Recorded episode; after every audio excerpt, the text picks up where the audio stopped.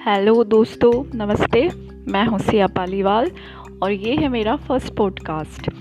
Maybe it's wrong और right, I don't know, but आज जब मैं ऐसे ही सो रही थी तो मेरे दिमाग में, दिल में कुछ लाइंस आई और मैंने उसको लिखा है और वही मैं आपको सुनाना चाहती हूँ। किसे सुनाए अपनी व्यथा? कहीं रोकता है एक डर और बांधती मजबूरियाँ। कहीं फ़ोन में डूबा संसार है और इंसानों में बढ़ती दूरियाँ। किसे सुनाएँ अपनी व्यथा?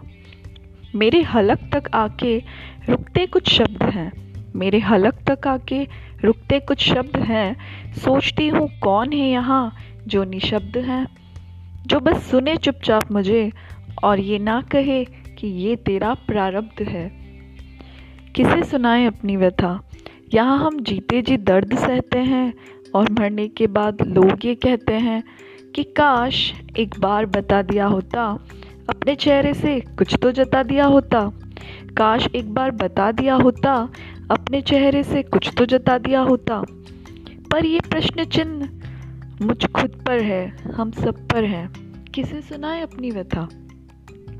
ना तुमको सुनने का वक्त है ना समझने का ज्ञान है। और समझ भी जाओ अगर तुम किसी को, और समझ भी जाओ अगर तुम किसी को तो कुछ ना कर सको। यही तो तुम्हारा अज्ञान है। Thank you